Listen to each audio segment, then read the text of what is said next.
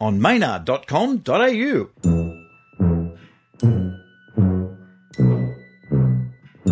Hey, you!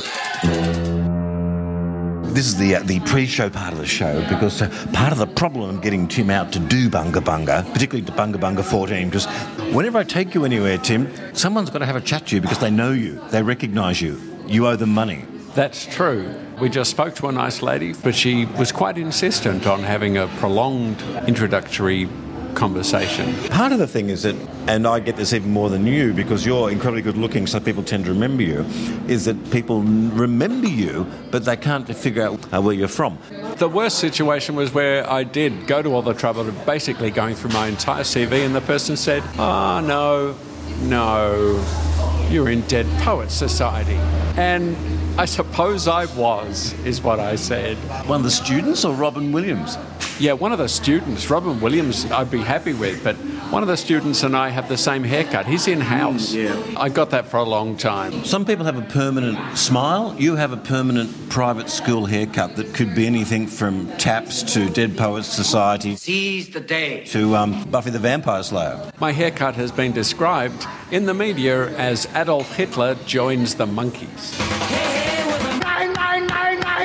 Bunga bunga. Bunga bunga. I need to investigate this podcast. It's Bunga bunga! with Maynard and Tim Ferguson. episode 14 The Redemption. I don't know, I just said redemption. Oh, Well, what, what should this episode be? Well, it is redemption. We're coming back from the darkness of episode 13. Melbourne wasn't that bad. I don't think you have to apologise for anything that you did in Melbourne. Perhaps some of the stuff that went on in Bathurst, perhaps, some of the stuff that went on in Wagga Wagga, but I think you can walk away with a clean rap sheet from the Doug Anthony All Stars in this international year of the Doug Anthony All Stars.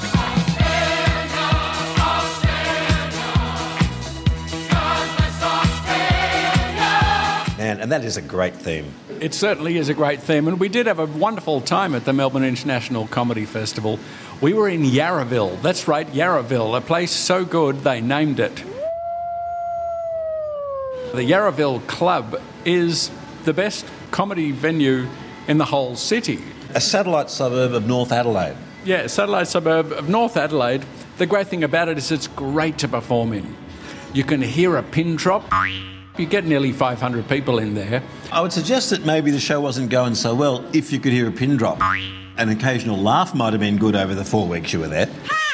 And sometimes people bring packets of pins and they drop them one by one by one. It's ruthless. I suggest if you're a comedian and you're looking for a great venue, go to the Yarraville Club. Don't follow the crowd. The Doug Anthony All Stars, we've got this thing where we don't like doing what everybody else is doing. And you don't like people, you're pretty ambivalent towards audiences, really. If you guys could actually make money by performing to an empty room and saying nothing, you'd do it. Oh, yeah, if we could avoid talking to people, we would. Yarraville was the perfect compromise. For starters, we boycotted the Comedy Festival Gala. Because they were begging you. Yes, they did beg us, they asked us repeatedly, but our answer was always the same. The exposure is good, but remember, Tim, people die of exposure. They certainly do. We're here at the Cafe Frou Frou, the most deluxe, fabulous place. You heard from our waitress a bit earlier there, and she's French Canadian, which means she's polite and can insult you in two languages. Yes, she certainly can. Fikef. Tim, we'll probably will be rushed back to your bunker of Bortitude, where, of course, you keep your anaconda banjo.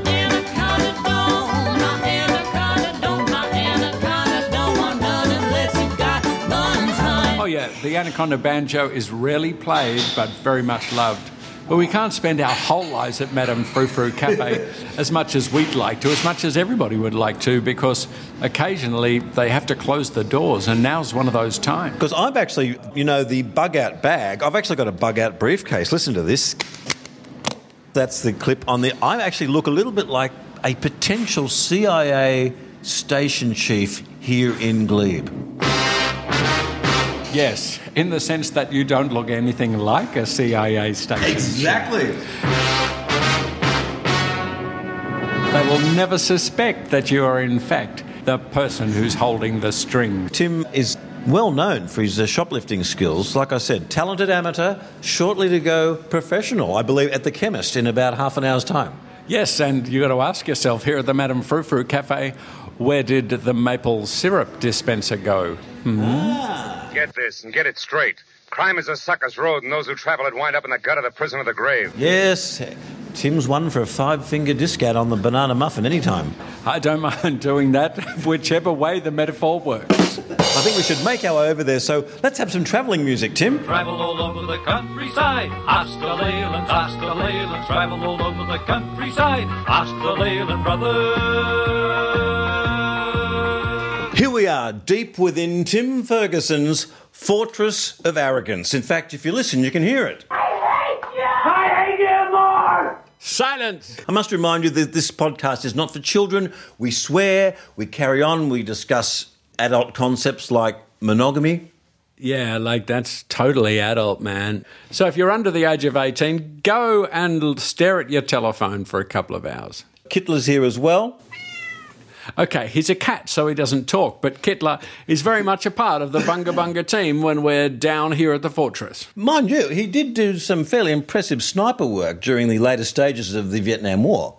Yeah, he was very effective, and you don't often find that with cats. They're not good team players, but he liked the solitude and the independence, hmm. and of course, autonomy of being a sniper.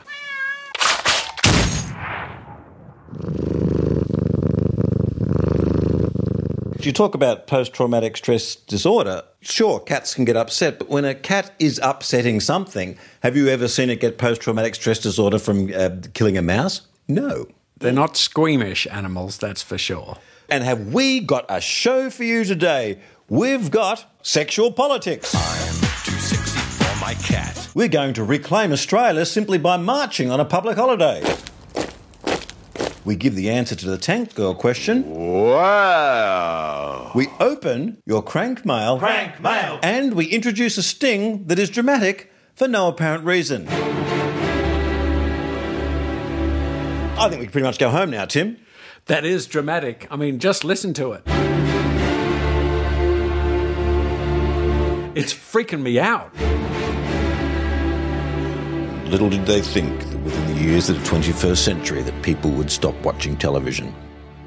Bunga bunga. One of the things that is important to us is the support we get from our listeners, who I like to call my producers. If you're just listening, thank you for listening. It's nice. I mean, you had to make the effort to find this somewhere along the line, or be given it, or, or stumble upon it, or subscribe on iTunes. You could subscribe on Downcast by searching for Maynard's Malays. You can be listening through Stitcher or you could be listening through TuneIn, or you could just be listening on my webpage. Either way, thank you very much. But I'd like to thank the people who subscribe through Patreon to give us a regular amount each month. That's nice, isn't it, Tim? That's very nice. They give money to Patreon so all of these projects can move forward. The fantastic Danny, there's Nick, there's Daryl, there's Sue, who I personally love. And of course, Daryl is also was also the uh, fake Paul Keating for a while there, and he's a guy who's always busting out chops on Twitter. He's still busting out chops. Patricia, Mark, Christy, Lindley, John, the list will go on and on. Everybody jump on there. There are a few anonymous people there that uh, we haven't read the name out because basically, if you were helping fund this kind of material, would you want your neighbours to know? Hello, darling. Hello, darling. Absolutely not. I'm ashamed of what we do, and yet we still keep doing it. Woohoo! Woohoo! Let's just get to the crux of things here. Yes, that's a crux I can hear right now. The sexual politics of Cinderella. You're a guy who loves a Disney film. Personally, I'm more on the Tarantino end of the Disney film, which means I don't watch any. You've got something to say about Cinderella. Apparently, it's not all randy princes and pumpkins. In a basic feminist viewpoint, there are things wrong with Cinderella. There she is. She's only complete when she finally gets married to an incredibly rich man. And there are sexual politics to worry about there. But as the film, which is beautifully done, beautifully written, wonderfully directed by Derek Jacobi, shows the real victims in the Cinderella story are step parents. The stepmother is wicked. And why is she wicked? It's never made clear. She seems to be just embittered by failures, embittered by the fact she lost her husband, and embittered by the fact that she's facing poverty. That's kind of legit worries. But they've turned her into something bad, turned her into a wicked stepmother who picks on her poor, innocent adopted child. And just a question to you, Tim: Is there ever a fable or a children's story where the step parents are stepsisters are good? Classically, anyway, that's not the case, is it? And even in the modern sense, it doesn't work because there is nothing more perfect as a person than a dead mother. If you kill the mother, as in Hey Dad, as in The Nanny, uh, you'll find that the dead mother is always regarded as a perfect person. As Brady dead- Bunch. the Brady Bunch, uh, the dead wife in Sleepless in Seattle, who could peel an apple and not break the peel until she'd entirely peeled it, which is a symbol of her being a perfect, untouchable person. So nobody can live up to that. Cinderella doesn't even try to live up to it. This goes further than that. You never see the parents on the Channel 9 News either. You never see them. There's just one person there on their own, not even inferred that they've actually got a partner. There's just some lonely person reading an auto cue night after night, after Botox, after. It's terrible. oh, yeah. And of course, many of those people are gay, which is great. Question Is there any Disney film where both parents are still alive after the first 15 minutes? Oh, you're really throwing it to me there, but even the Lion King, Mustafa, doesn't survive. Most of the time, if you really want to get children's attention in a fairy tale, you've got to kill the parents. You just have to kill at least one of the parents. Does Honey I Shrunk the Kids count? Is that a Disney film? Yes, but of course, the parents are negligent. For all we know, Cinderella could have been a complete cunt. She could have been, uh, she could have gotten away with it because she's Cinderella. And because she was the lowest servant in the family, nobody would have listened to her anyway. and her only friends are vermin. That's right. She only likes the mice and the lizards and the pumpkins. The simple fact is that the story of Cinderella was written before political correctness was a thing. The film Cinderella is great, and I cried several times just from the sheer joy of seeing the surrender to the telling of the story about a young woman who learns to be strong and learns to be kind. They're her two things she has to have confirmed to her. It's got a great message, beautifully directed. Her dress is out of control. And what was the shoe like? The shoe is beautiful. A glass slipper? It's a glass slipper, which is one of the least practical, occupational health and safety. Hello. questionable footwear. We've been looking for sponsors here. We've thanked our Patreon sponsors. We can sell anything here, can't we, Tim? We can sell anything hot dogs, hot dogs, or hamburgers. We'd like to remind you that if you're in Sydney, do you want to get high? I want to get high. Tell me how. Do you want to get higher? I want to get higher. Tell me how. Do you want to get higher than you've ever been, Tim? I want to get to the highest. Can you tell me how, Maynard? The Sydney Bridge Climb is how you get high, higher than anyone else in the metropolitan area. We have a bridge that will just make it simple. Not only will your pants get blown around, your mind will get blown. Yeah, yeah my beautiful wife managed to climb to the top of Sydney Tower and said it was exhilarating, which is how Canadians say it was exhilarating. Has she come down yet? No, she's just having a great time up there and doesn't want to uh, doesn't want to come back. That's how good it is. Sydney Bridge Climb, endorsed here on Bunga Bunga. Now with no drug dogs. Yeah, you don't get drug dog sniffed there, apparently. The drug dogs find the whole area too windy. Oh, hang on, this is breaking. There is recent reports of a drug sugar glider. A drug sugar glider? What is that? Oh, Tim, it's the third most cute drug detecting mammal known to man, Tim. Is it like a bat? No, that's way down the list. Number one is the drug detecting panda. Oh, that's always going to get you. You just want to cuddle it. Number two is the drug detecting grumpy cat. you know that there is a good soul in there somewhere. Because of its disposition, it does tend to call a lot of false positives. oh, it's grumpy. You must have drugs. No, no, no. It just looks like that all the time. No, you got drugs, mate. That traffic light has drugs. Sadly, the experiment for non mammal drug detecting animals in the Northern Territory didn't go so well. The drug detecting crocodile hasn't worked out so well, Tim. He's caught a lot of people, just none of them were guilty. It does have the habit of false positives once again. Also, if you're on acid and someone brings a crocodile, a drug detecting crocodile through your nightclub at 3 a.m., that, that's probably punishment enough. Well, how will you know if you're on acid that it's actually a crocodile and not just someone from Gympie? If the crocodile is exposed to amphetamines and gets a positive, the amount of teeth grinding that goes on can be rather alarming. Bunga bunga. Tim, I believe that you were marching hard and marching fast and marching in possibly the wrong direction during the Reclaim Australia March. Now, what sort of sound or sting should we have for them? Uh, something Teutonic will do. Oh, something with a touch of Nuremberg? A touch of Nuremberg, Pre, as in Olympics, or post, as in trial? Definitely pre, as in Olympics.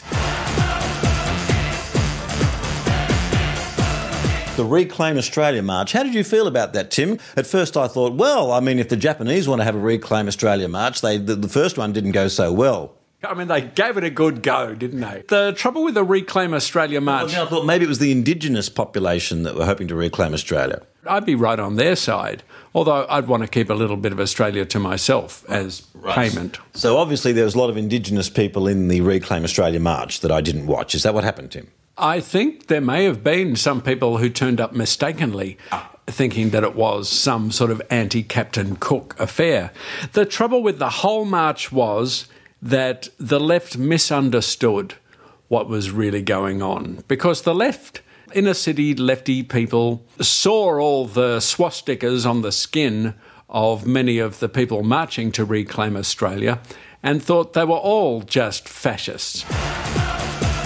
Where really some of them were just mild fascists, otherwise known as in Australia the real people, the true people, the people who vote for Pauline Hanson. Now, you- you're sure they weren't followers of Eastern religion? They also used a swastika. There was no mistake made about that at all. Oh, yeah, but those do it backwards. The uh, swastika actually reversed the direction of the Hindi swastika. I'm being facetious, but the fact is, there's no point in tarring poor Pauline Hanson with the same brush as the hundreds of fascist skinheads who also turned up to the marches around the country. The fact is, if you are standing next to someone who has a swastika tattooed permanently onto their scalp, your argument may be flawed. The fact is, a fascist is a fascist is a fascist. Hey, now, could we define that? Is a fascist a right wing group working with industry to subvert the government? Is that a bad definition? Was I watching the wrong History Channel show? That was in the old days where they actually used to hang around people with money. Today, you'll find the reason why there is a Reclaim Australia uh, march happening is because the Nazis in Australia, by one tarred by one brush or another, are actually poor people. Many of them actually hypocritically taking welfare. These are very low common denominator, low socio-economic males with no real work to do and plenty of time to march. They're not dealing with industrialists every day of the week. They are stupid and poor, which is where fascism starts. They make great foot soldiers. They make great foot soldiers because you can chuck them at the cops for as long as you like while you sit back and smoke cigars with the big boys. So, how do you combat this? Do you go along to the march and try and reason with people? They just feel dispossessed and angry, and there are more brown faces in the street than there were when they were raised, simply because there should be. We live in a multicultural country. But the way to stop it is two pronged. Firstly, is through ridicule, because what's going to drive a fascist madder or make them feel less powerful than being turned into a joke? And secondly, ignoring them. So you laugh and then say, yeah, anyway, whatever, I've stopped listening. The ignoring one, I'm not quite sure if that always works. That was what was done for many years with the radical Islam problem, and that didn't seem to work so well. But that was a self propelling force that has many, many centuries behind it. Whereas this is just a bunch of Johnny come lately dingbats who turned up in Australia a few years ago and decided it should be theirs and they didn't like brown people. So, what can we do on the individual level? You hear there's a Reclaim Australia march going on in your area. Do you quietly go on the internet, start an argument? Do you wander down there and boo? What do you do? No point in shouting, no point in screaming because it just makes it look like you're trying to silence these people. I figure let them talk so that you can turn whatever they say into a punchline. You were very impressed with the work of Bob Santamaria on the last Bunga Bunga, and I've been looking into something he mentioned to see if it's still a goer in the 21st century, and that was his subsidies for sodomy. I had a good look, frankly. I found a stipend for stupidity, I found funding for fisting, and a stipend for stooping, but that's the best I could do. And what department do you apply to anyway? Is it the Department of Health? Is it the Department of Recreation? What, what is it? Where do you get the subsidy for sodomy, as he mentioned? Subsidies for sodomy. Go to the nearest Toorak rent boy, and I'm sure you'll be able to work out some kind of arrangement very quickly. They could just do it the way they used to do it and bring back the Australia Council. Well, yeah, the Australian Council, well, that was just subsidising sodomy all over the place. But right now, let's open the crank mail, Tim. Crank mail, crank mail, crank mail. Crank mail! And what animal is peeing into what vessel in our crank mail theme this week, Tim? Here we have a koala bear peeing into a thimble. They've got very small bladders. Listen. And it's all over in a flash, isn't it? You've got to admire the accuracy of the bladder of that marsupial. Well, it's an Australian animal. We don't like to miss. Maybe we should get the drug detecting koala, although they are pretty much stoned up in a tree all the time, although they're nocturnal, so you might get them going to a nightclub at three. That's the thing. And of course, they would Got make. any, got, got any eucalypt, man? Any eucalypt? They would make the arrest, but then the drugs would never make it back to the station. Many Australians that have got close enough to a koala, and let me tell the overseas listeners, that koalas really pong badly in a very uniquely koala way. I got a feeling that a drug koala wouldn't work very well because you could have a kilo of cocaine on top of your head, not packed, and you're not going to smell anything because of the pong of the koala. I spent a lot of time in North America, and I got to say, the skunks are real. I always thought Pepe Le Pew was some sort of joke. You can smell those little bastards from about a mile away, but the koala, it's got game. Just had an idea for a Mardi Gras costume. A guinea suit is what snipers, it's basically a net suit that you wear and you attach twi- twigs and things to it so you can do camouflage. A guinea suit covered in marijuana leaves and branches. So you're just one massive marijuana tree for Mardi Gras parade. Well, why not? A walking marijuana tree walking down Oxford Street, it's not like it doesn't happen every day. And the great thing is, by the time you got to the party, you'd just be kind of naked because you could go near the crowd and people could pick leaves off you as you went. And that's what everybody wants as well. By the time they get to the Hordern Pavilion, you don't want to be wearing too much. Got some Crank mail. from, I haven't quite got a name here. I put up a picture of Paul McDermott in Gud from 2007, an interview I did with him, and the person said, Fuck, Paul's got old.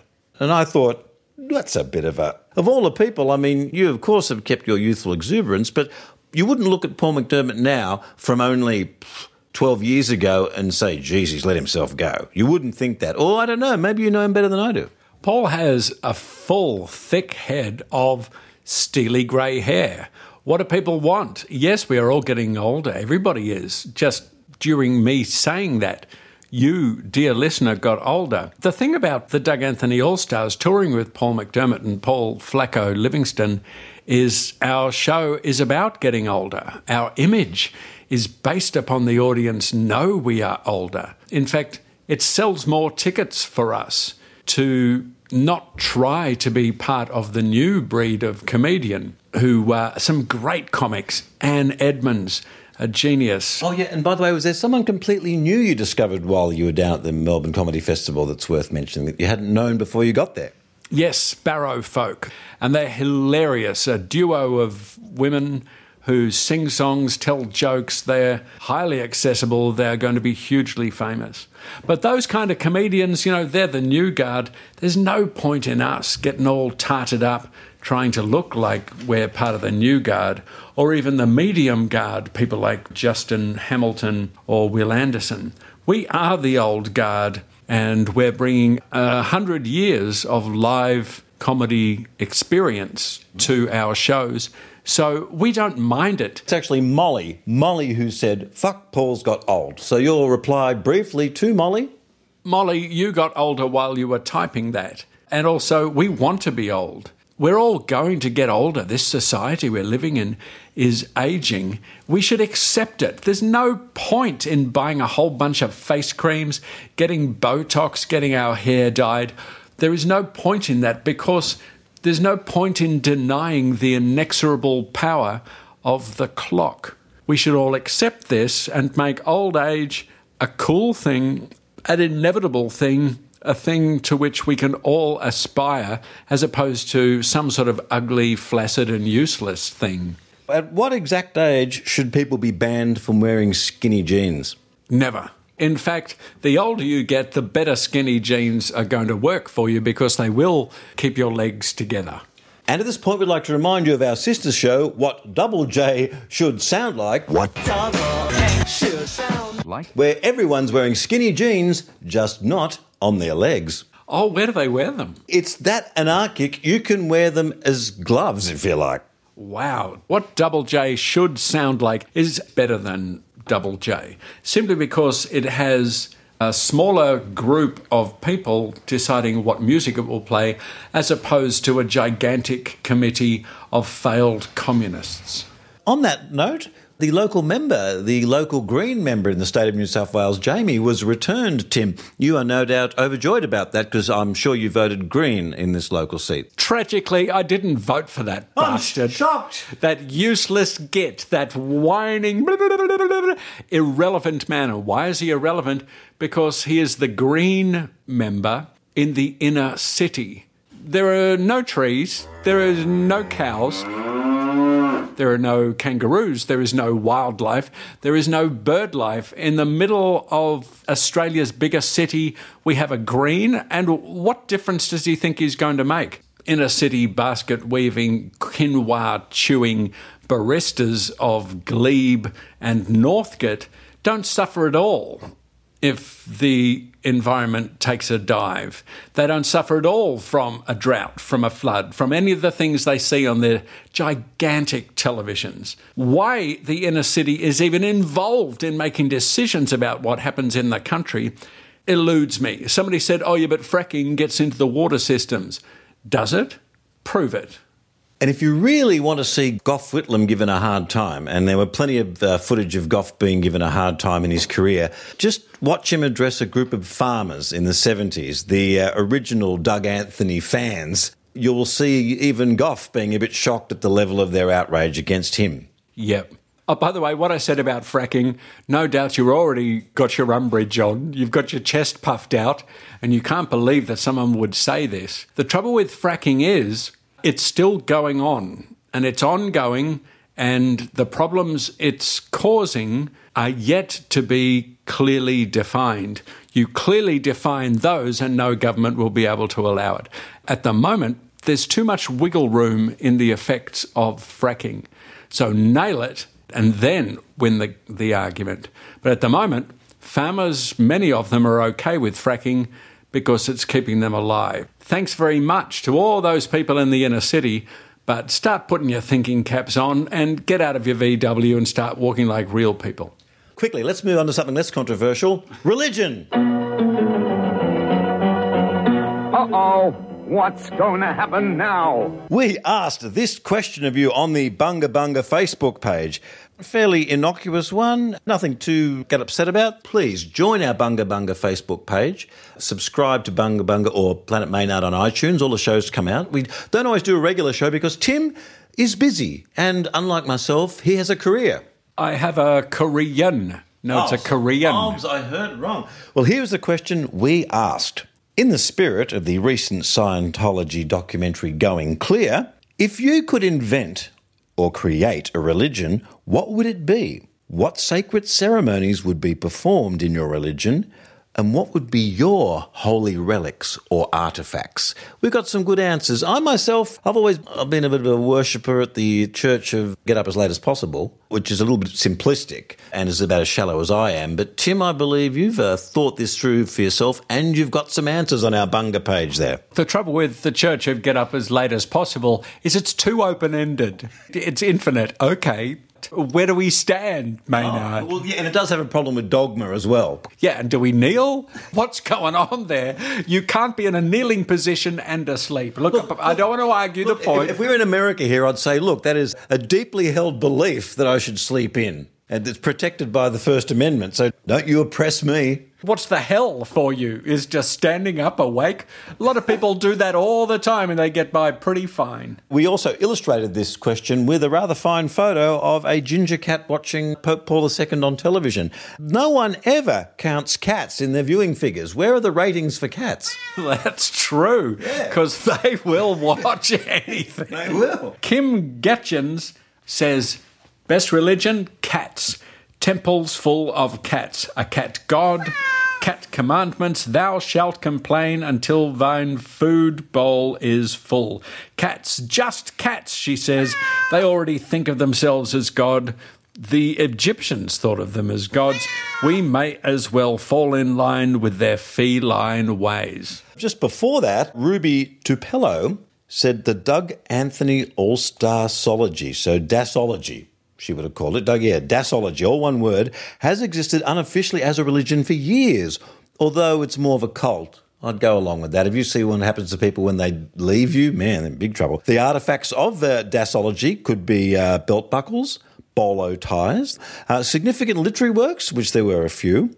Oh, and the Bible, because a lot of your material came from that. Yes, a lot of it did, and a lot of the pages in the Bible were also used for other purposes, and we'd like to apologise for that. L. Arundel says, I am a regular worshipper. She's almost written a dissertation here. She may even be a theology student. Quite a long entry. I think I could be on side with this. She's a bit with my Church of Sleep In. Every morning, she says, I stumble into the local coffee house, the smaller the holier.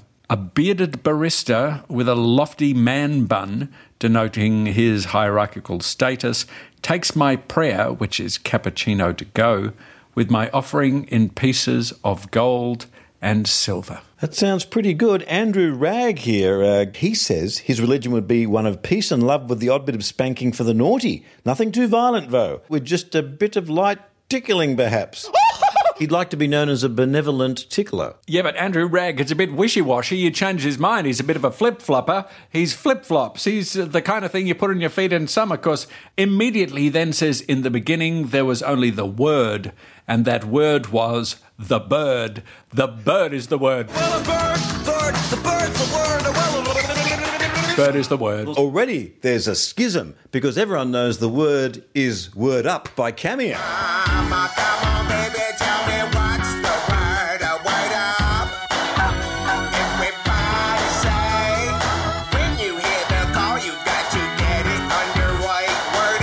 That has much more meaning than the bird is the. See, we've got a schism going already about what the actual word is in the retro song containing the word. You cannot tickle a bird. The feathers get in the way. Andrew, clean your act up. Shell Lancaster, she kind of seems to put her finger on it. Can we talk about that? yeah, but also, Shell also says, I am a parishioner of the Church of Dasology, makes more sense than Scientology. Gary Whaley comes on here with going, interesting question. There's a comment we don't usually get. You never hear interesting or good question attached either to my work ever or to specifically the work of Bunga Bunga. So, dare I say, interesting answer. Gary Whaley says, I would try to rid the world of religion altogether. The faith we have should be in each other as a human race. Oh, but then he really hooks me in with this ease for all.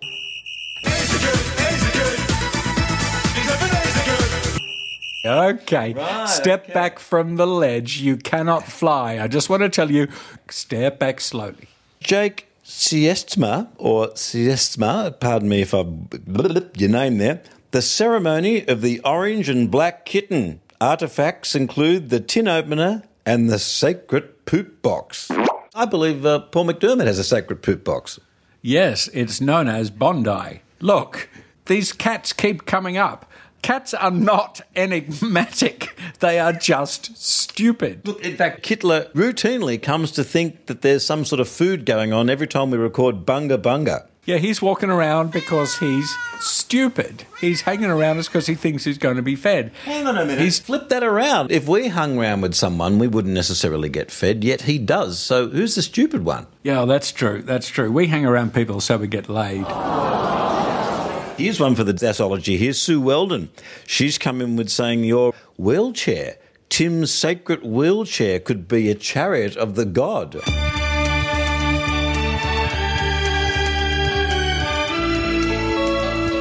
Paul McDermott's hair should be sacred. You agree that uh, his hair is a living artifact? Well, it's growing out of every single orifice he has. You should see the man's ears. Paul grew a beard in eight minutes. Eight minutes it took to grow a fully fledged Peter Russell-Clarke style beard. He's got a lot of hair. Of course, this is happening in the international year of the Doug Anthony All Stars.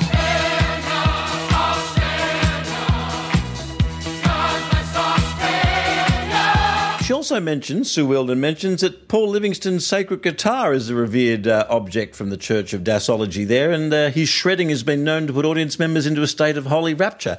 As again, someone who is uh, a bit of a friend of yours, Tim, myself, and I still haven't seen the show because I couldn't afford to go to Melbourne, is he uh, shredding and people are getting woo? Paul Livingston, halfway through the show, will just burst into this great shredding. He's got a whole bunch of pedals, guitar pedals, one of which is called the Big Muff which is one of the earliest, most classic guitar pedals. I'm not kidding, it's called the Big Muff.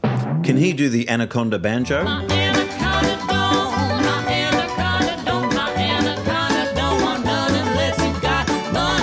Oh, he can certainly do the Anaconda banjo backwards over his head.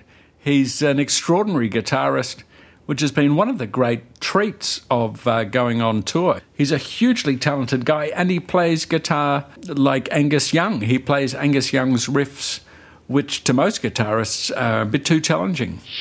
Isla Saunders throws a good religion here. We're going back to a bit of it. Born again Romans, using the symbol of the rainbow uh, Mardi Gras lion eating a fish.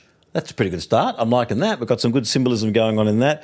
The motto of the religion is Thou shalt stop being a cunt. Oh, and she remarks that Jesus was actually born in August, you stupid thieves. I think she might be speaking to Christians there. He was born when it was winter and, of course, the time of the census, which regularly occurred in the dark of winter just because it meant everybody was at home. Hang on, look, look I don't know much about theology, but. Uh oh, what's going to happen now? The Christmas story goes that there was a census and everybody had to go back to where they were born for the census.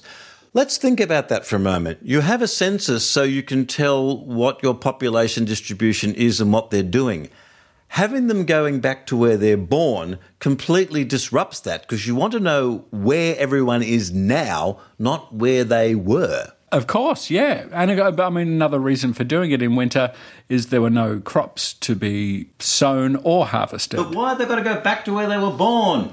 Because they're really territorial, those Middle Eastern people. Middle Eastern, let's just go to one of the Middle Eastern countries from the mini world fact file here. Uh, Nepal. No, not there at all. Is France in the Middle East? Uh, France is in the Middle East if you're in Europe. It's in the Middle East of Europe. Hello, everyone. It's a particularly imperialist atlas I've got here, Tim, because uh, I've looked up France, and look what you get when you look up France.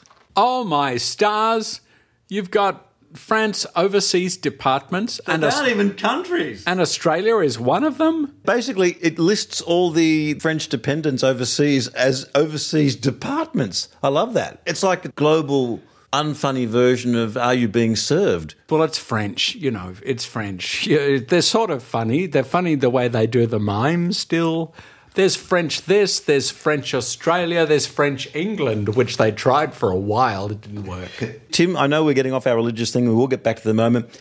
You are a student of comedy, you are a commentator on comedy. Is Allo Allo in one of the top five comedies ever or not? Or is it just a lot of bad accents? To spill the beans to the Gestapo regarding the stolen money, which you may recall you hid down my trousers. Oh, yes, I remember it well. It certainly is in one of the top five ever, regarded very highly. Allo Allo is great. It's got great archetypal characters, Stand aside for Field Marshal von Krakenfahrt. Stock characters drawn from Commedia dell'arte, and they work. Some of them are bad. Favorite character?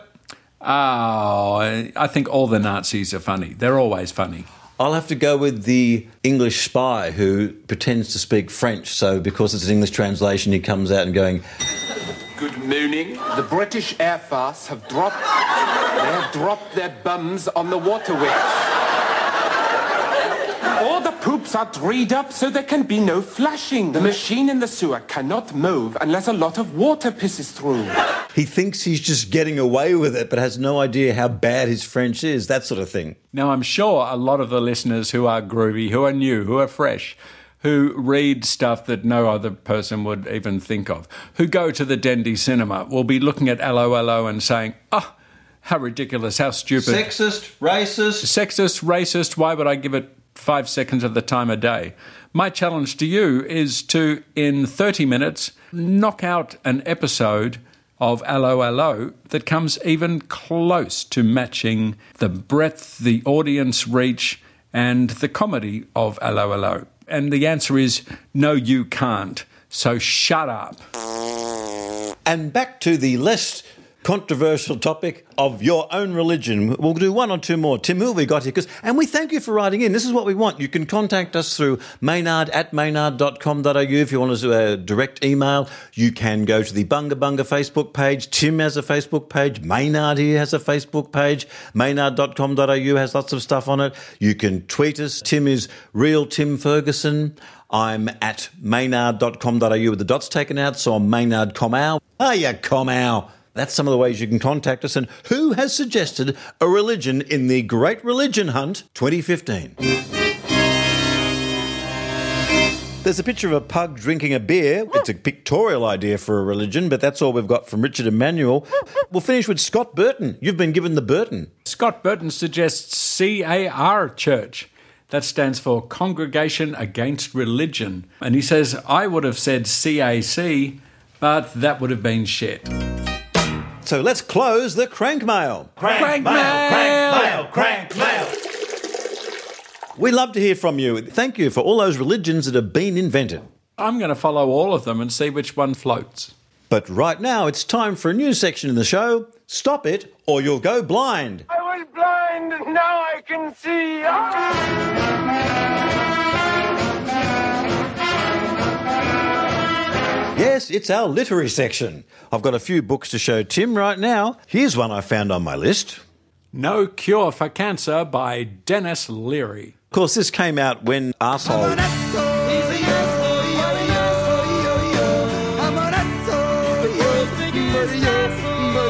That's his album it came from, No Cure for Cancer, and it's actually the script for the entire album, including stage production. See, you can see he's on phone, it's got stage movements, stage left, stage right. So you could actually perform. I'm just not happy because my life didn't turn out the way I thought it would. Hey, join the fucking club, okay? I'm not happy. I'm not happy. Nobody's happy, okay? Happiness comes in small doses, folks. It's a cigarette or a chocolate chip cookie or a five second orgasm. That's it, okay? You come, you eat the cookie, you smoke the butt, you go to sleep, you get up in the morning and go to fucking work, okay? That is it. End of fucking list. I'm just not happy. Shut the fuck up, all right? That's the name of my new book, Shut the Fuck Up by Dr. Denis Leary. This to get into NIDA, couldn't you? Because this is a published work, you could do a piece from this, couldn't you? You could, and NIDA don't accept anybody. Well, they didn't accept me. Go for it. Do whatever you like. But whatever you do, do not do the soliloquy from the first episode in 1993 a Walker, Texas Ranger. Don't do the soliloquy where he talks about both his parents being stabbed to death in an amusement park in front of his very eyes when he's seven. And I saw him stab my dad right in the back. And he stabbed, and he stabbed. Like my dad's back was a sack of grain that he was trying to open. If if you're in a rehearsal and they go, "And what piece are you going to do?" Don't say, "I'm doing the soliloquy from the first episode of Walker Texas Ranger." I'm no actor. I don't even play one on TV. But I don't think that would get you into NIDA. No, they're way too serious. Do you know I've spent four years offering to go to NIDA over Christmas and just for one day tell people how narrative comedy works. And they've always said yes, and yet they've never gone through with it. I think they're yanking my chain. I don't think they have the moral breadth to be able to cope with Texas Rangers. What I think is going on here, Tim, is that they're politely saying they'll have you and then not following through. I've been played. I've been played. I just worry about the poor screenwriters who are missing out on comedy, which is a valid way of writing. I blame NIDA. Firstly, when I was 17, they said I couldn't come because I was too young. Too young at 17, I thought. Are they out of their minds? And now this. Uh. Do you think it's a mortal sin to enjoy Walker Texas Ranger ironically? I don't think there's any irony in Walker Texas Ranger. I think it's all real. The first episode, which is a 90 minute mini movie, the first time you see Walker, and I know he's a hardcore Christian, and most people in the casts are, and they're severe right wing and everything, but you know, it's Norris. The first time you see him, these Mexican bandits rob this armed truck and leave the people all tied up, and they go, What do you want to do with them? Leave them? In this heat in the middle of nowhere? Sure, why not? Buzzard's got to eat too. They cross over into the Mexican border and they're drinking. And then you see a guy pull up in a pickup truck. And he does one thing that you know there's going to be problems with in spaghetti western style. He opens the tailgate as he goes past it quietly and deliberately. And then we cut to an interior shot, and the door opens, and the shadow of a Texan wearing a hat is projected across the people who are celebrating their getaway. He ignores the obvious criminals, goes to the bar, orders a beer, and without even turning around, the barman looks into his face and, without either of them saying anything, he hides immediately under the bar. This is a bad sign. If you are ever in the bar and the person in charge of selling the alcohol appears to be hiding for an unknown reason, that is what we call a bad sign. And then what he does is, without turning around to this entire room of bandits, he just says, You boys are under arrest. Being Mexico and a bandit hideout, that could pertain to a number of people in the room, but immediately, almost everyone except four leave the room. You think this might have been an opportunity for those four people to leave with everybody else while he was facing the other way and not even looking at them. But no. I believe they said something like, Stuff it, buddy. You got no jurisdiction south of the border. You can't do squat. Watch me. He's quietly putting on leather driving gloves. Oh. And you got a feeling he's not going to go rally driving in a VW Jetta or a Subaru Liberty immediately. Those gloves are on for another reason. They say. I don't think you're getting the meaning of this, buddy. And right now, I see four of us and one of you. And then he gets his first real line of dialogue and he goes, That's about right. I want to cut your face. Stop talking and do it. Cut two. Four guys being hog-tied and thrown into the back of the ute that's trailer was down and he drives them back to Texas. What does he do when he gets to the border? He says to the American border guard, Got anything to declare? Just some dirty laundry in the back. And there you have it. Instead of getting off because he's violated almost every uh, federal law by going into Mexico, apparently Walker, Texas Ranger, knows personally the governor of Mexico. They ring him and go, Is it okay for Walker to come in and do this? And he goes, Hello, Governor. walker. Yes, sir. I really appreciate hearing you say that, Governor. Yeah, sure, that's okay. And I'm pretty sure a verbal agreement of violating a nation's status probably isn't what normally happens in international law, Tim. There's your first 10 minutes and the best 10 minutes of the first episode of Walker, Texas Ranger. Who wouldn't enjoy that? Only someone from Northcote or Fitzroy or Glebe, Darlinghurst wouldn't be able to enjoy it because they wouldn't be able to get past Texas. But the fact is, that's television. That's like the Hulk on TV. awesome. And, not many people know it ran for eight or nine years, Walker Texas Ranger. I think Walker Texas Rangers, sure, it's no Renegade. Sure, it's no Silk Stalkings. It doesn't approach the dizzy heights of Tales from the Riverbank with Hammy Hamster. There are moments when it, it does approach it, but normally it doesn't. But it's still a show to watch, ironically. Well, and it's no fishing in the Yemen either. You have to look at Walker as a character who is symbolizes the fascist myth that is the Western cowboy hero who turns up, breaks all the rules, and yet still gets cheered at the end. He can shoot anybody, beat up anybody, cross any border, and we're still on his side. That's the fascist myth that appeals to all of us. And it did have a great thing. Cause the eyes of the ranger are upon you. Any wrong you do, he's gonna see. When you're in Texas, look behind you. Cause that's where the ranger's gonna be. But its theme was nothing compared to the Australian show Division 4.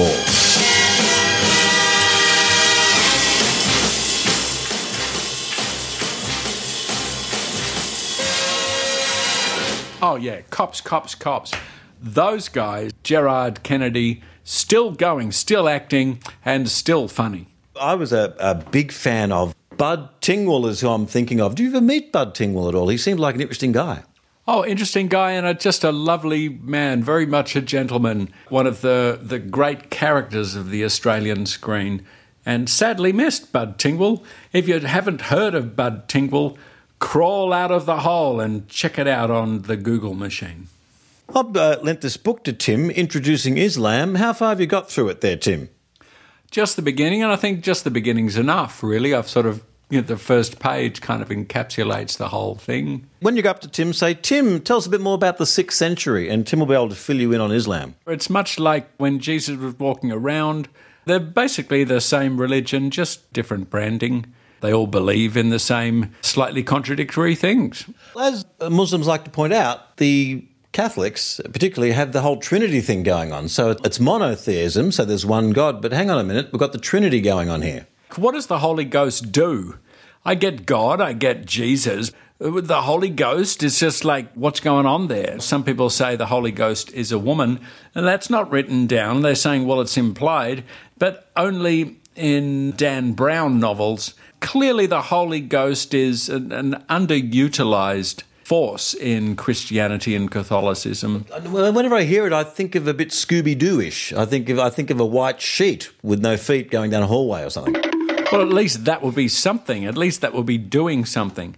It's hard to know beyond being summoned up by Benny Hinn what the Holy Ghost really does to earn all that money. Let's get on to someone who's really saintly, as everybody around the world knows on this international Sarah Michelle Gellar week. Oh my God. It's her birthday. It's very exciting. And you, Tim, have studied at length. You've gone without food for days, binge watching Buffy the Vampire Slayer. What is your favourite episode of Buffy the Vampire Slayer? And have you got one? Of course, it's known to have comedy in it, although it is essentially a, a teen drama uh, broadly. My favourite episode is where everybody loses their voices. Oh, snap! Hush, yes. Great episode, great story, really scary bad guys. But the Kittler really picked up as soon as you mentioned Sarah Michelle Gellar. In terms of level of difficulty, Hush is an extraordinary attempt to tell a story. But then again, it's telling a story in the old fashioned way, which is the silent movie period managed to do it, just with good acting and a good narrative. Every time an angel turned up in an episode, you know there was going to be, oh, I love him, but things aren't right for half the episode. And I didn't like that much, but that is also why a lot of people watched. Unresolved sexual vampire tension can wear down some viewers, but it's still going strong and will again. There will be another Twilight, there will be another whatever that other thing was that was ripping off Twilight. And all the kung fu martial arts badass stuff that she put down on demons and you never once saw her undies. That itself is a Grammy Award should be awarded for that. I know that's normally for music. For being able to do all that and not getting your undies seen, that's expert acting craft. Well, now we know what the vampires were really chasing. It wasn't her blood, it was for one glimpse, one little glimpse. But so are you suggesting the entire premise of the evil demons was basically some sort of cheap upskirt? What else would there be? Why else would you go chasing the same poor woman? Sunnydale, where Buffy lived, was on a hellmouth. Have you lived on a hellmouth? Yeah, yeah. I lived in Blayney in New South Wales. It feels like a hellmouth just because, you know, it's moist, it's hot in summer, and of course there is the moaning and the groaning. Ah. And by the time you hear this, you'll have done the international year of the Doug Anthony All Stars.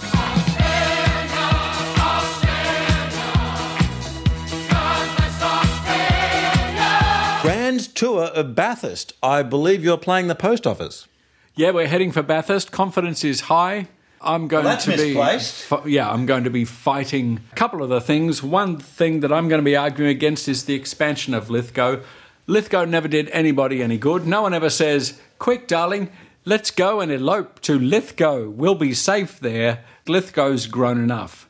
If you're wondering what Lithgow is, It's a great place to test firearms that they did for many years. Have they still got any firearms manufacturing going on there? Not manufacturing, but they're still testing on an amateur basis. They let off a couple of rounds at some road signs occasionally. You don't want to be a road sign standing around in Lithgow. What other Doug Anthony tours are coming up? You've got Newcastle Civic Theatre in early May. And then, of course, if everything goes well with our negotiations, we'll be over in LA, then we'll do London and possibly even Frankfurt and Berlin. Will you be meeting Sarah Michelle Gellar at all on your tour? It's difficult because, as you know, I used to go out with Sarah Michelle Gellar, Oh, yeah. and I found her very me, me, me, me, me. Whereas there can only be one me, me, me, me, me in my relationships, and it's not her. Oh my god.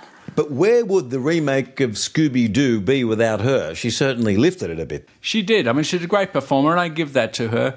But as a person, she's very difficult to get along with. Just speaking through the door to her all the time became very tiring. Speaking of great literary triumphs, let's close Stop It or You'll Go Blind. I was blind, and now I can see. Ah!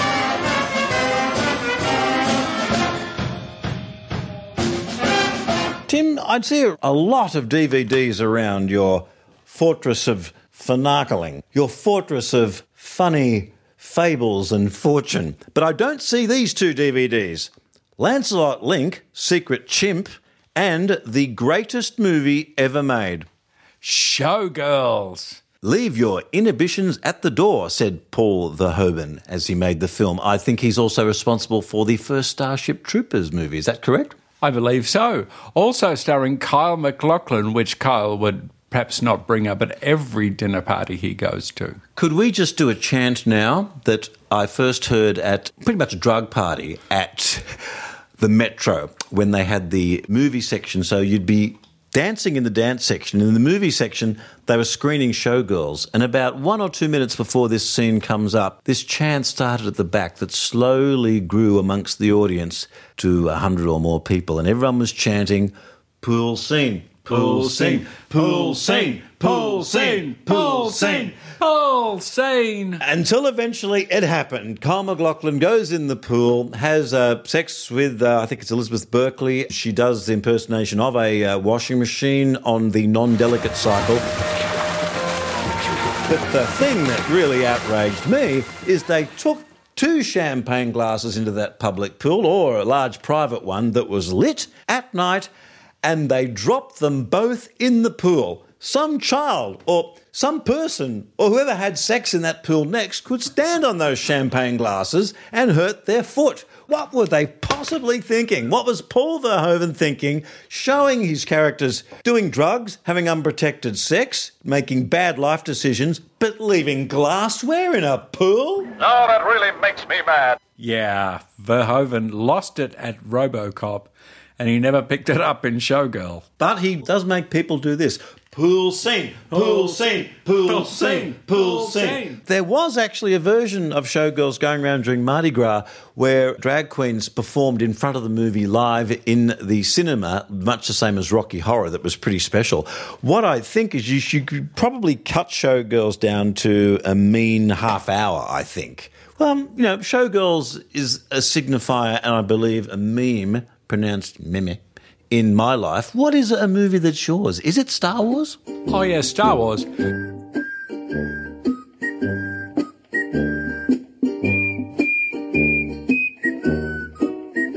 It all begins and ends with Star Wars just because Star Wars is one of the oldest story patterns ever devised. But those prequels, those three prequels were terrible, Tim.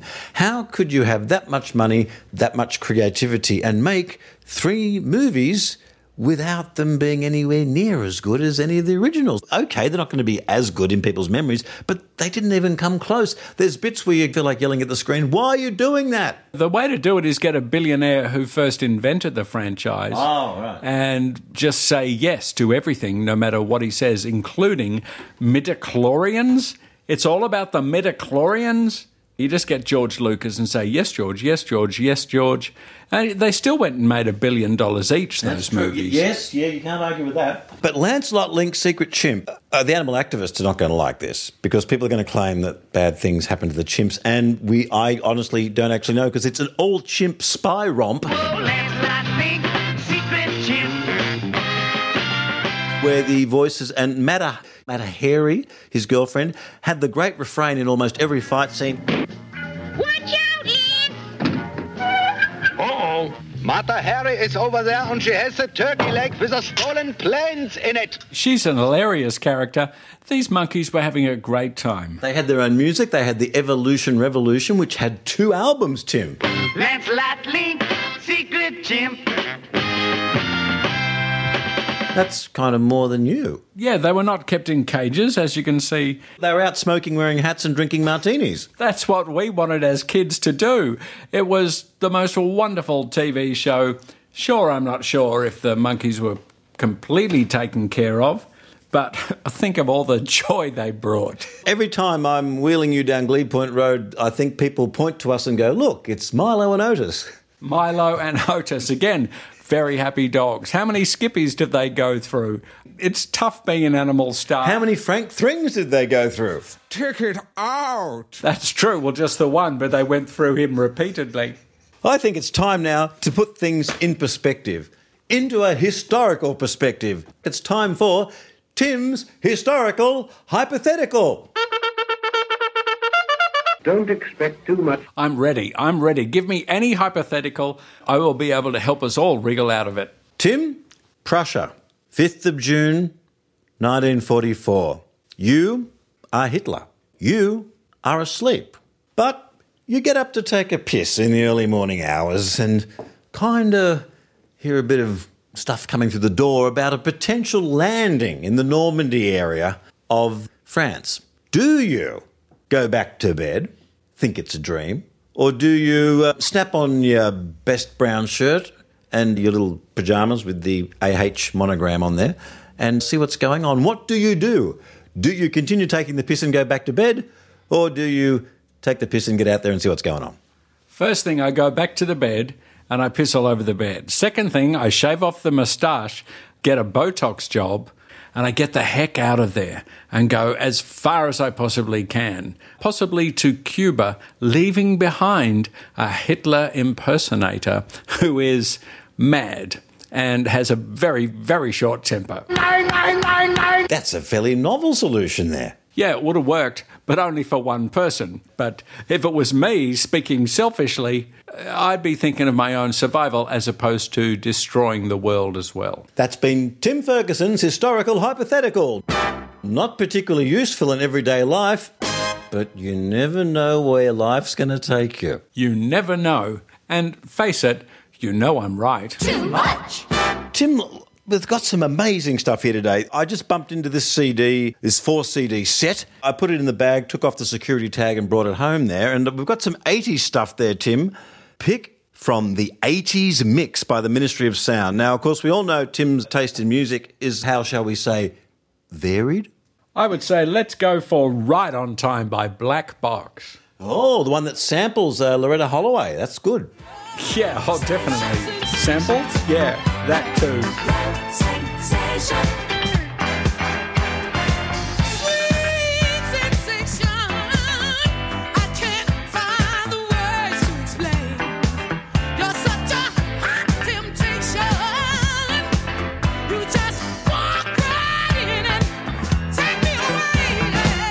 Have you ever been disappointed that no one's ever sampled your work in a dance track? Yeah, unfortunately, Paul McDermott and I were lamenting the fact that Doug Anthony All Stars songs have very rarely been covered by anybody. Paul likes to think it's because they were perfect the first time we recorded. Have they ever been covered by anybody ever? There was one band who asked permission to cover I Want to Spill the Blood of a Hippie.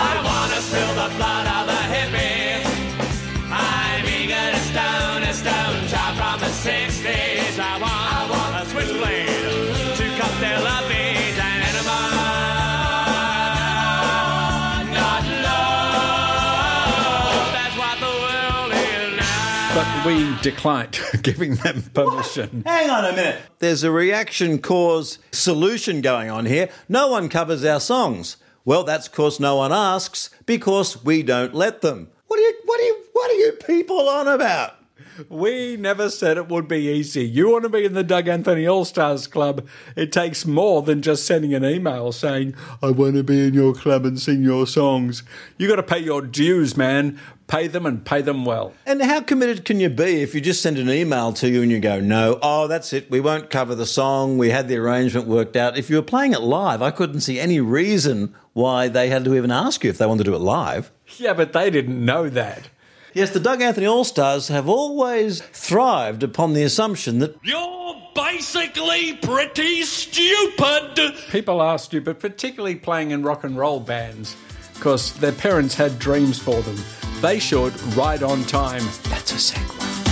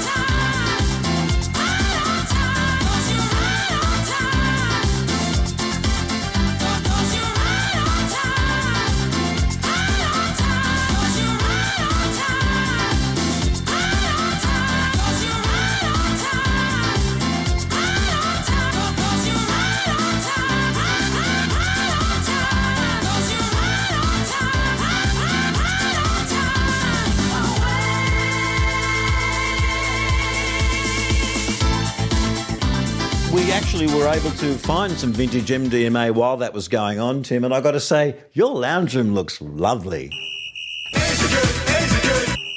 Yes, I like what I'm doing to the place. Bunga bunga.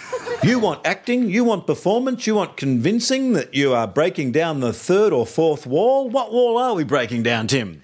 We're breaking down the fifth wall, which in fact really is the roof. It's Maynard's Money Shot Theatre.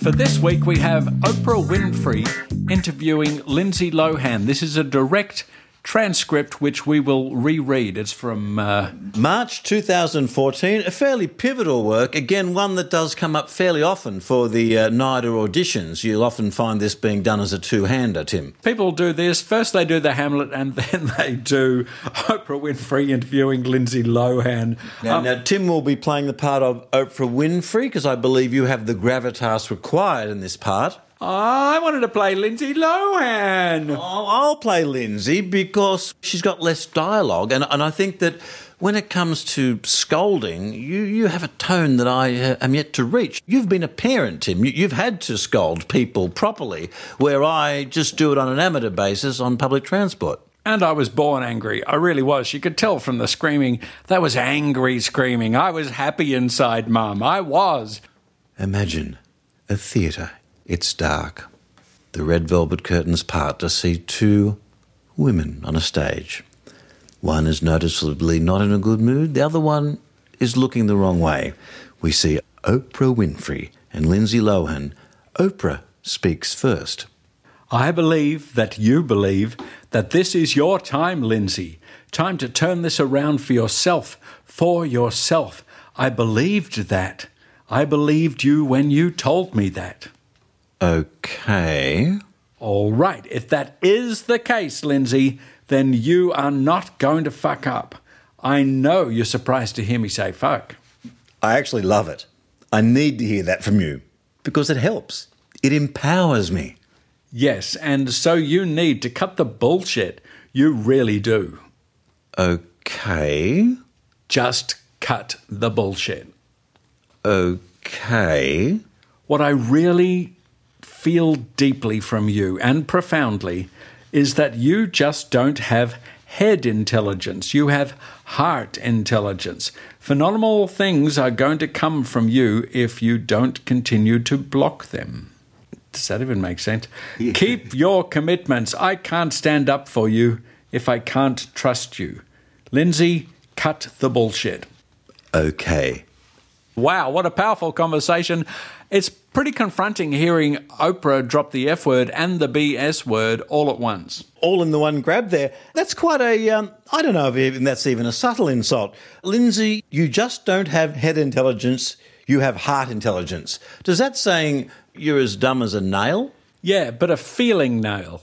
This uh, heart intelligence, Tim, what university did the heart go to? Did the heart get a doctorate or just get a credit or a high distinction? The heart usually sleeps with half the people in LA off its face and then returns home bedraggled, wearing a cuff on its ankle that it's tried to remove. So we could translate this you don't have the brains not to sleep with too many people, you are a slut. Is that the way we can take the phrase you don't have head intelligence, you have heart intelligence? Is that is that what you are suggesting? Is that what you're implying, Tim Ferguson? It certainly is. Another way of putting it is you have an ankle bracelet, not a brain bracelet.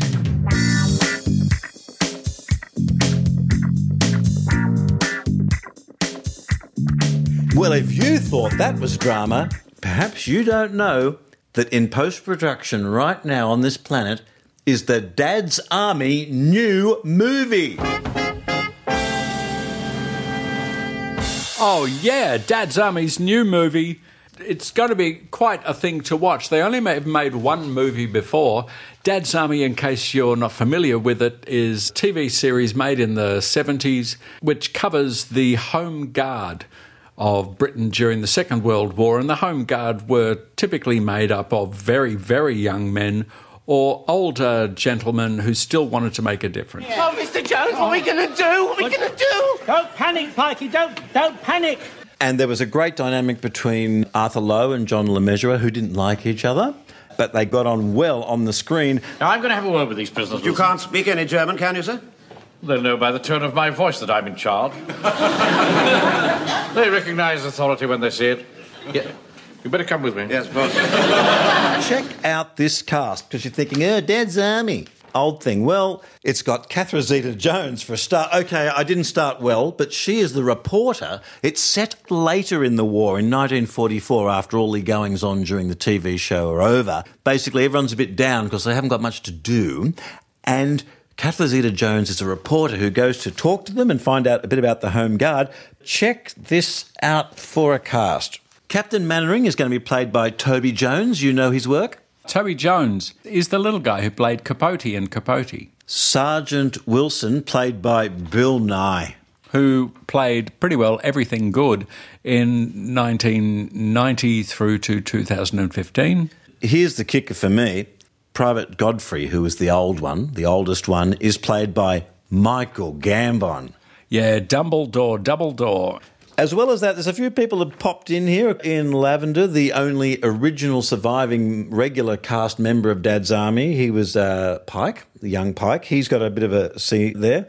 And of course, as everything that's even vaguely ironic in England, Mark Gatiss has to be in it. He's just got a bit part in it. Mark Gatiss. It's going to be a fun movie. But, I can't wait to see it. Bunga Bunga is your official Dad's Army 2015 podcast. It certainly is.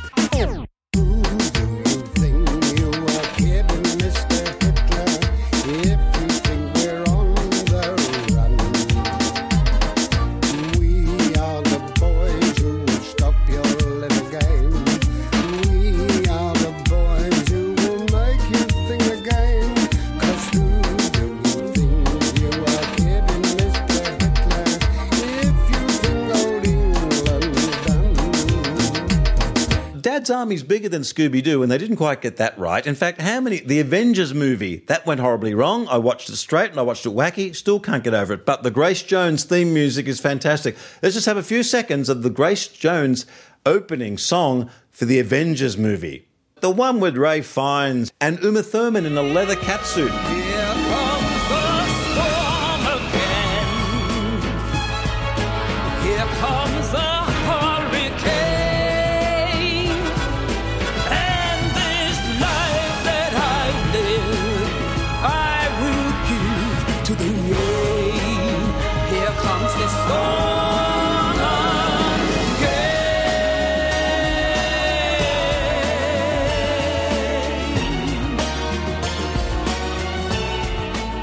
James Bondy, very cool there. A lot of remakes don't go right, do they, Tim?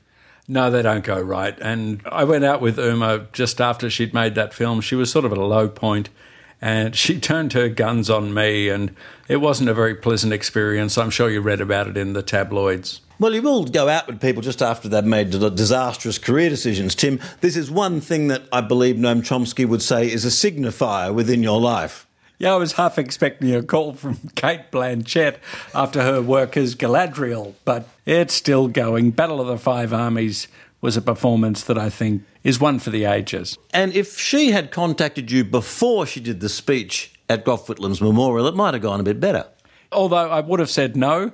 We're going to go out with a remake because we've thought about the Lost in Space remake movie didn't go so well. It was a nice upboot and it kind of worked okay, but the theme song was a killer. But before we get to the theme song, and let's remind the original theme song from Lost in Space, and yes, I know there were two. There was one for the first season, one for the second season that were different. John Williams wrote both of them. Young Johnny Williams, as he was known then.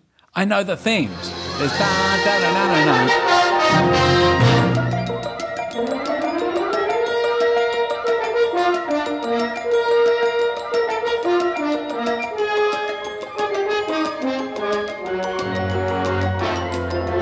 the other one?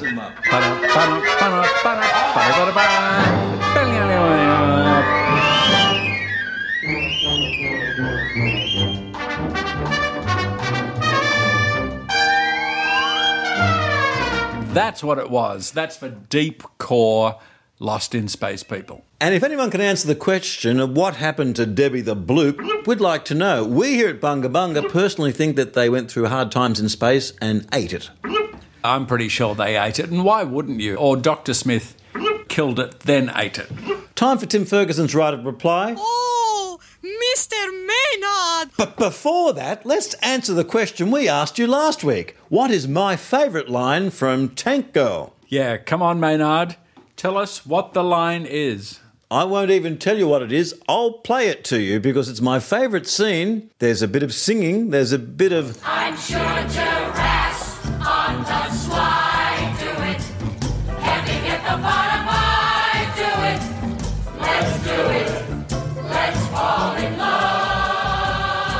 Let's Fall in Love going on upstairs. Cut to the bad guy and his henchman downstairs. He looks around with a pained expression on his face and says, What the hell is that? To which his henchman replies, Sounds like Cole Porter to me, sir. That is my favourite line of dialogue from Tank Girl. It's a great line. It's gold. Cole Porter works so much better than, what's that? Sibelius. That's not funny. Cole Porter's hilarious. Also, what could have worked is Milli Vanilli.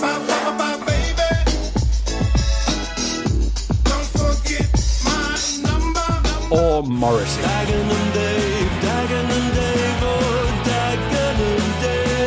Bunga Bunga, the show you're listening to, was featured in the Daily Morrissey. There is a Twitter feed called the Daily Morrissey that gives you your daily feed of Morrissey related items from around the world. Have a look at the Daily Morrissey because we made it for that day, Tim. Yeah. Look, I've been hanging around a guy called Cameron P. Malor who is just crazy about Morrissey. He said it's all ironic. But what about Dagenham Dave? Dagenham Dave, Dagenham Dave. Oh, Dagenham Dave. That's not ironic. That's just taking the mickey out of working class people. Okay, well, what about the lyrics? I could tell you more, but I think you get the general idea. I could say more,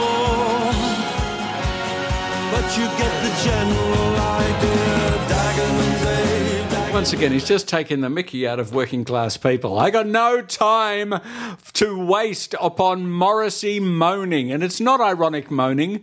He's like, don't eat me, don't eat me, hang the DJ. That I got no time for this guy. Either man up, stand up, and make your point, or sit around the pool moaning with a bunch of semi emos. Too much. That's one for the Daily Morrissey. But right now, it's time to take your place in history. Take your place at the front of the bus. Take your place at the back of the bus. Put your bum out the window of the bus. And as we, as one nation, as one world, in this international year of the Doug Anthony All Stars.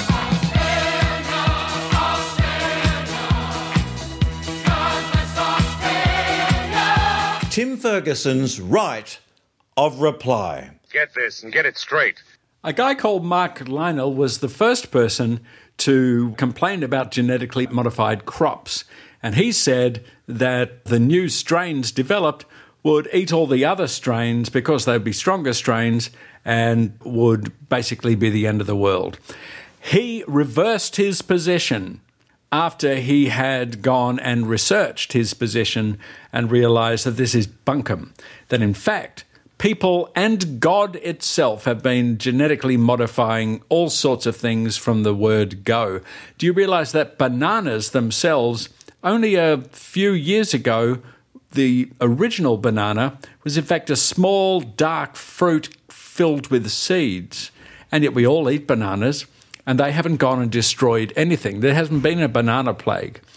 But against these facts, South Australia, which is a part of Australia that we keep in the south so it doesn't touch anybody or drink too much wine or kill people with barrels. Although there were no convicts there initially. No, exactly, just a whole bunch of Germans. That rings a bell. South Australia has decided it will extend a moratorium on genetically modified crops until at least 2019. And this is for no sensible, logical, or scientifically backed reason. This is purely conjecture based upon superstition. I think Morrissey supports it. Morrissey thinks it's great, and only a gum sucking idiot or someone from South Australia who's trying to suck up to the rather large Green contingent in the Parliament, who are also idiots who believe this fantasy, would ever go with it. Being against genetically modified crops means you are being pro crops that require more land, that require more water, crops that cannot help countries that are drier even than our own. The reason why we genetically modify crops is so that the crops will survive and give us higher yields with less water, less land all over the world. South Australia, stand up and join the crowd. And what's the reason? What's the reason they gave? Some gumnut, a minister called Leon Bignell, who won't last long, is probably gone already, said, We've got a strong reputation, not just around Australia, but around the world for producing clean, green, premium food. It doesn't matter whether it's genetically modified or not, it's grown out of the ground, it's organic, and of course it's clean and green. Get it together, monkeys. That has been Tim Ferguson's right of reply to a question no one asked with an answer that people might not want to hear.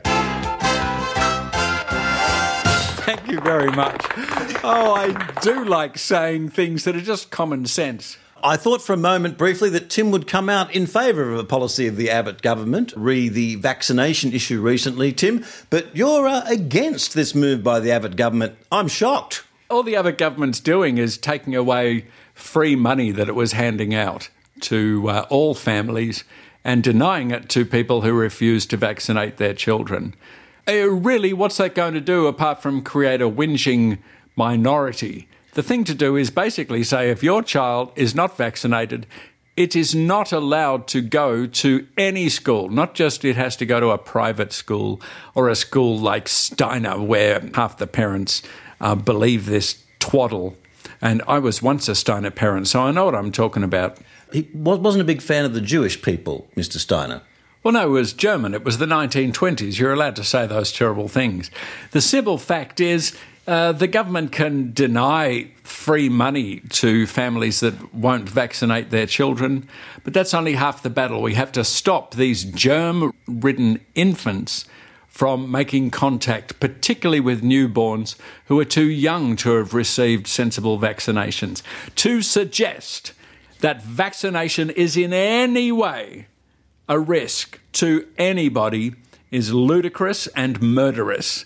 And people who claim that vaccination is bad should be treated by the law, not just by the Treasury, by the law accordingly. This isn't this a bit of a slippery slope, Tim? Vaccinations, then we move on to bus pass concessions? Yeah, bus pass concessions should be done away with, I believe, in free public transport.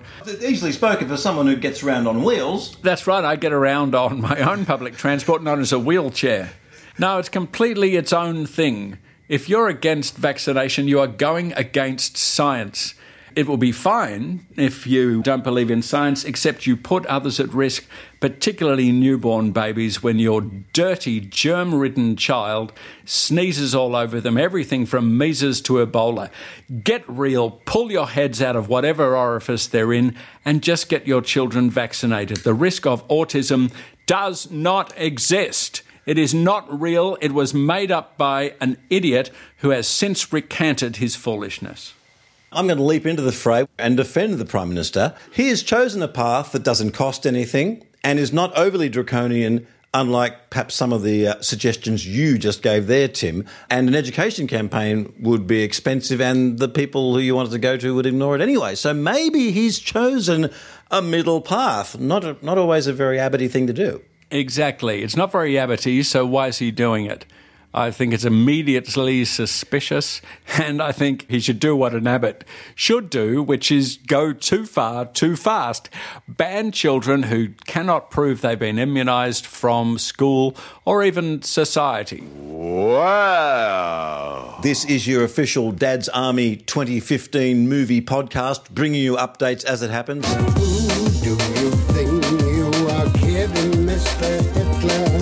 Gambon as Godfrey, fantastic. Now that'll be enough out of both of you. What did you think of the Lost in Space movie when they redid it, Tim? I didn't mind it. I thought the special effects were great. I thought Gary Oldman Ooh, yeah. was a terrific, the only guy in the world, apart from the original, who could have carried off that sort of playful villainy. Steve Buscemi? Oh, yeah, Steve Buscemi. I hadn't considered he could probably get away with that too. Again, another playful villain. I retract what I said just there before, previously, before what I said back then. Probably Greg Evans could have given it a go.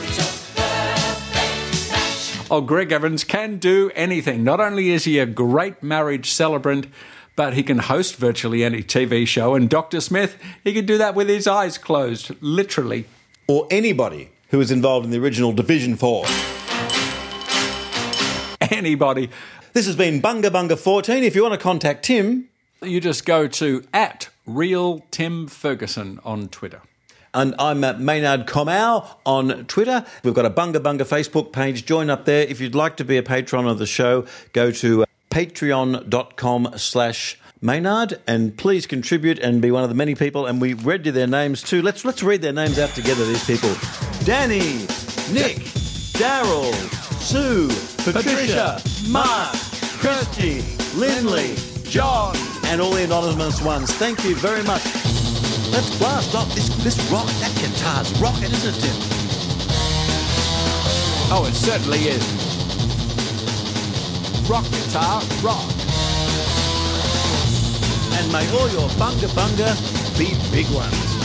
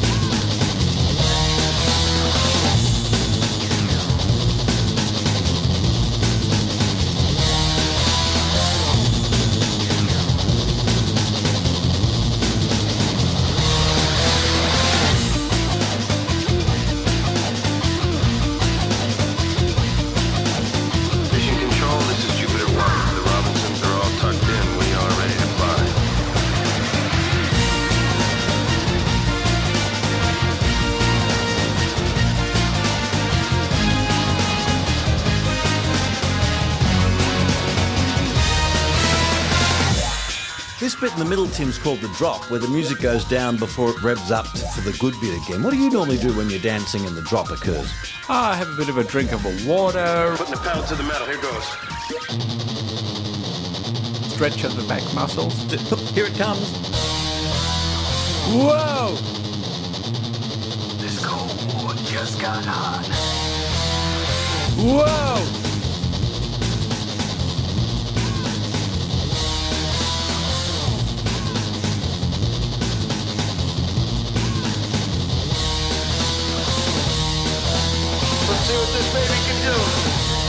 And we're into it.